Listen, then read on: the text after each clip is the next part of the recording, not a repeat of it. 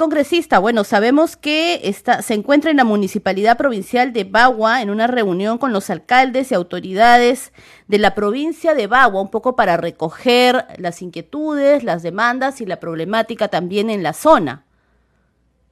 Claro, efectivamente, eh, por ejemplo, el día martes hemos estado en Condorcanqui, eh, reunidos con los alcaldes del distrito de Cenepa, el distrito de Río Santiago, y también con el alcalde de la provincia de Condorcanqui. Y es muy preocupante la situación, eh, cómo viven nuestros hermanos nativos. Ellos prácticamente dicen, el Estado se ha olvidado de nosotros, ¿no? Y en cuanto a educación, en cuanto a salud, todo lo que es el saneamiento, ¿no? Agua y desagüe, o sea, están abandonados. Si nosotros aquí en la ciudad, por ejemplo, en la provincia de Ucubamba, eh, reclamamos querer tener agua potable porque tenemos un agua entubada, entonces allá es peor. Eh, los hermanos nativos toman agua del río Marañón y entonces eso no es justo y como dice, no se le puede considerar a ellos eh, los ciudadanos de tercera clase, ¿no? O de segunda categoría, como, como lo puedan llamar eh, algunas autoridades. Son seres humanos, tenemos que ponerle interés en esto para darle su solución a su problema de nuestros hermanos nativos. Congresista, sabemos que también eh, está sosteniendo reuniones con los mototaxistas de, eh, de la región, de esa ciudad, para un poco compartir con ellos. Usted tiene unas propuestas legislativas, unos proyectos de ley orientados precisamente a este sector de la población que trabajan eh, con el uso del mototaxi. Coméntenos. Claro, claro. Mire, primeramente queremos saber, para que el pueblo sepa, y mototaxistas a nivel nacional son más de 3 millones. En Lima, en Puente Piedra, me reuní con más de 2.000 mototaxistas y desde ahí se impulsaron los proyectos que en, verdad lo necesitan, ¿no? Por ejemplo, el mototaxista no tiene un seguro de salud. Entonces, en ese proyecto que están, hemos presentado al Congreso, que ya se ha presentado, ya se ha aprobado en la Comisión de Transportes, entonces estamos eh, impulsando para que el mototaxista a nivel nacional tenga un seguro, un seguro de salud y también eh, tenga una jubilación digna. Imagínense, los mototaxistas, las personas comienzan de 18 años, se dedican a ese trabajo de mototaxista, llegan a 60 años y no tienen nada, no tienen una jubilación digna. Es por eso que nosotros a, través de ese proyecto y del bono tributo estamos impulsando. Este proyecto ya se encuentra, ya se encuentra en el Pleno del Congreso, ha sido aprobado en la Comisión.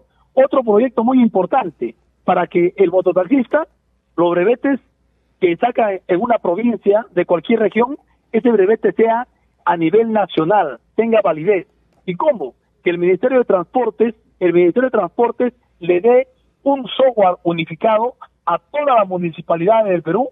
¿Para qué? Para que desde el momento que están ingresando tus datos, a los cinco minutos cuando se termina de ingresar tus datos, ya figuras a nivel nacional. Y el modo, el, ¿cómo se llama? El software unificado no es novedad. Ya se ha puesto en práctica desde hace muchos años, por ejemplo, en la RENIET. En la RENIET ingresan tus datos, terminan de ingresar, a los al minuto ya estás, como se llama, eh, después de ingresado, ya figuras a nivel nacional. Y eso es importante para nuestros hermanos mototaxistas, para que los certificados médicos no solamente lo den las clínicas particulares, sino que en este proyecto está diciendo que los certificados médicos lo pueden dar los centros de salud o también los hospitales. Imagínense por qué no darle esa facilidad de repente más cómodo, porque es el Estado, ayudarlo a los hermanos mototaxistas para que otorguen eh, también los centros de salud o los hospitales ese certificado de salud. Y el médico que atiende una clínica particular trabaja en el centro de salud o trabaja en el hospital. Entonces, eh, yo creo que las autoridades tenemos que reflexionar. Y con esta situación, este proyecto a favor de los mototaxistas, yo tengo la plena seguridad que va a ser aprobado por unanimidad, porque en la Comisión de Transportes ha sido aprobado por unanimidad y no va a haber ningún congresista que vote en contra de un proyecto a favor de este gremio tan importante a nivel nacional como es los mototaxistas. En lo que es Amazonas, ¿están formalizados este gremio de, transportistas de, mototaxis, de conductores de mototaxis? Eh, eh, hemos sacado, eh, son más de 16 mil mototaxistas, pero formalizados están como se llama algo de 5 mil. Entonces para ello ya Imagínense teniendo esta, facilidad de estos proyectos que van a beneficiar a los mototaxistas, van a comenzar a formalizarse. Van a comenzar a formalizarse y son más de 3 millones. El Estado se ha olvidado de este sector tan importante como es el gremio mototaxista, señorita. Por ejemplo, también la capacitación, otro proyecto, ¿no? Para que la capacitación no lo den eh, empresas particulares. Entonces, que la capacitación también lo puede dar la municipalidad o los gobiernos regionales a nivel nacional. Y a veces, muchas veces, las empresas particulares, por ejemplo, están cobra estaban cobrando 80 soles, pero con esta nueva modificación creo que van a cobrar 240 la, la, capacitación. Y en, en, mi, en mi zona, en la región Amazonas, en la municipalidad, por ejemplo, la empresa privada cobra 80 soles, pero no lo capacita uno solo. Y a veces, muchos muchos comentarios de los mototaxistas, y si yo me voy pagado, pago los 80 soles, me dan el certificado de capacitación, pero no me capacitan. Entonces tenemos que poner coto a, a toda esa mala gestión, señorita.